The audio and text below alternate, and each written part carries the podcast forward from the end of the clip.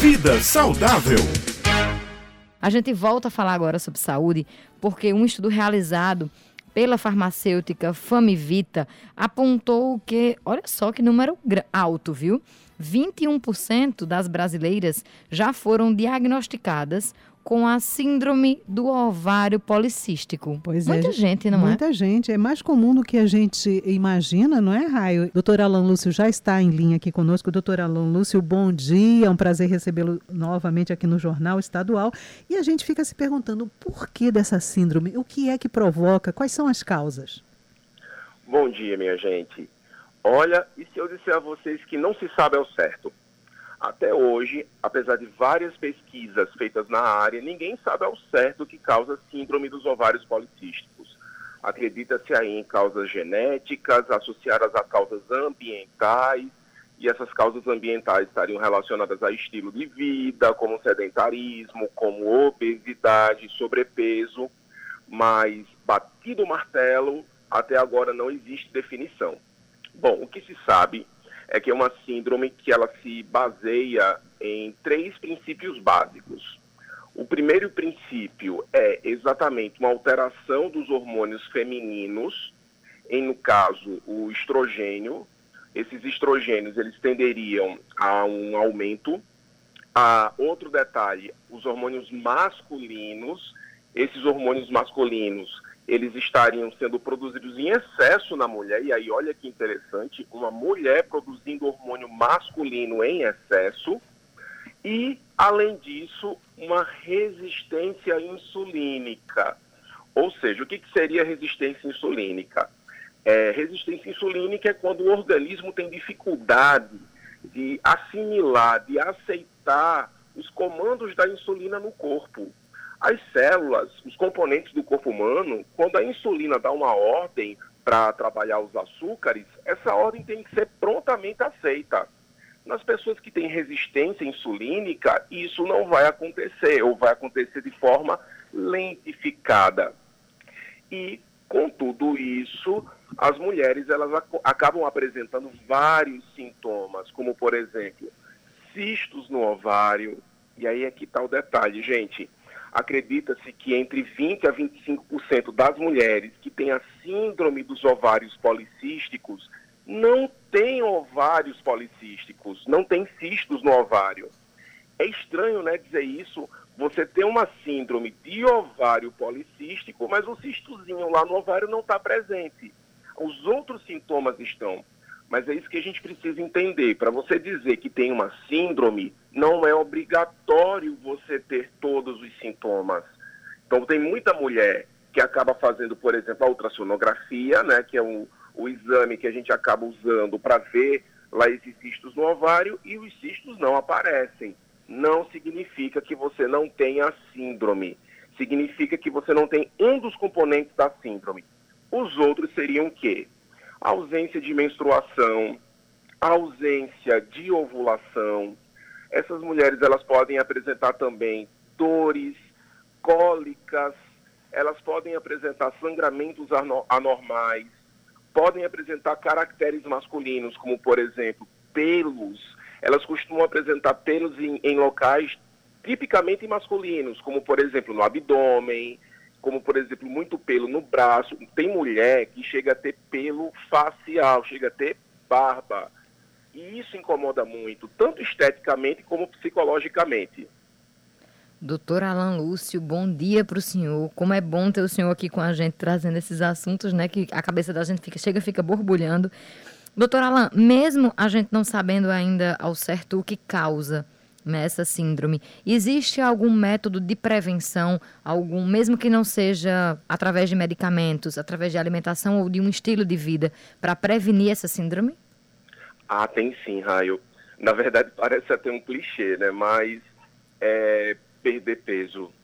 O que se sabe é que quanto mais você tem tecido adiposo no seu corpo, mais você vai produzir estrogênio. Isso é um detalhe interessante que pouca gente sabe a gordura, principalmente a gordura visceral, ela tem a capacidade de produzir hormônio, ela tem a capacidade de produzir estrogênio.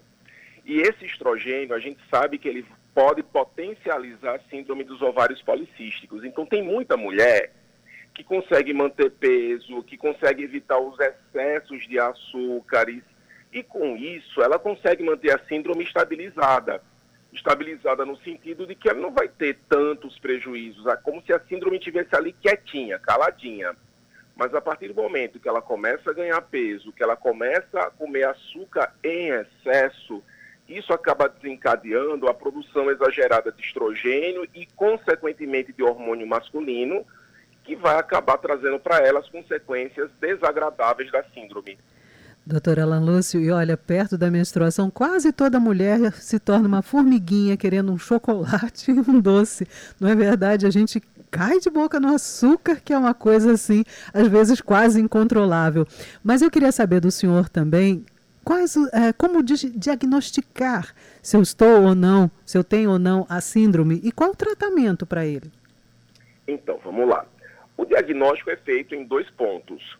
O exame de imagem, tá, que vai observar se você tem ou não cistos no ovário. Veja que isso daí não é definitivo, tá? Você fazer, como eu disse, a ultrassom, por exemplo, e não ver os cistos, isso não significa que você não tenha síndrome. Você tem que se basear também nos outros sinais e sintomas. A dosagem hormonal é extremamente importante, principalmente, por exemplo, uma mulher que tem uma produção de insulina maior do que o normal, porque se você tem resistência à insulina, é óbvio que o corpo, até para tentar forçar a barra, vai produzir mais insulina. Então você dosa a insulina da paciente, a insulina está lá em cima. A dosagem também dos hormônios, como por exemplo testosterona, que vai estar tá aumentada. A dosagem, por exemplo, a de estrogênio, que vai estar tá tendenciosamente mais elevado, com uma progesterona normalmente mais baixa.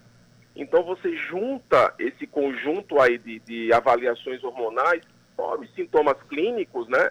E você consegue chegar ao diagnóstico.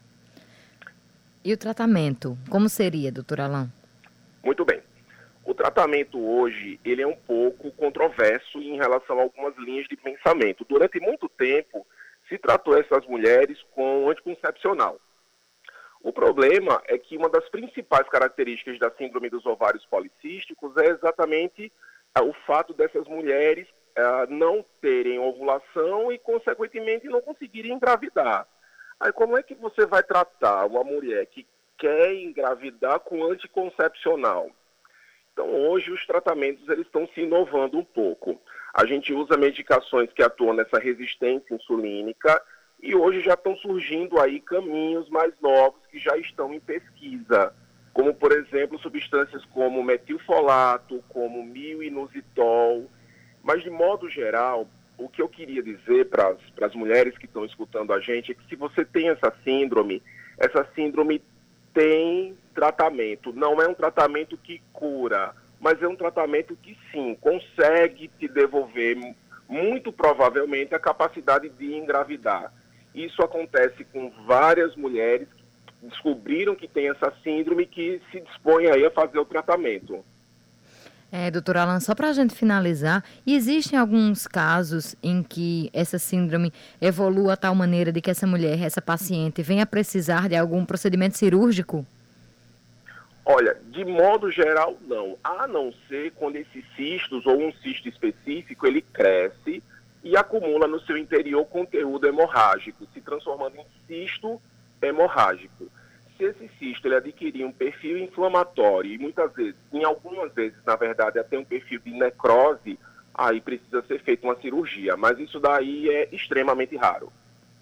É isso, doutor Alain. Muito obrigada mais uma vez pela sua participação aqui no Jornal Estadual e até a próxima quinta-feira. Tchau, tchau. Até quinta.